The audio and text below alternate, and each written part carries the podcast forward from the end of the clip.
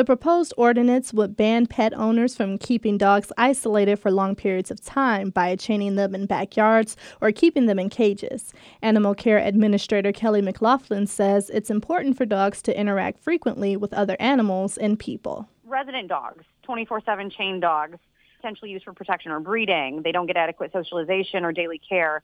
76.2% of dog bites nationally are due to these resident dogs. McLaughlin says the department is adamant about working with the community to keep animals from being isolated. City Council will vote on the proposed ordinance next week. I'm Brianna Tinsley, WDET News.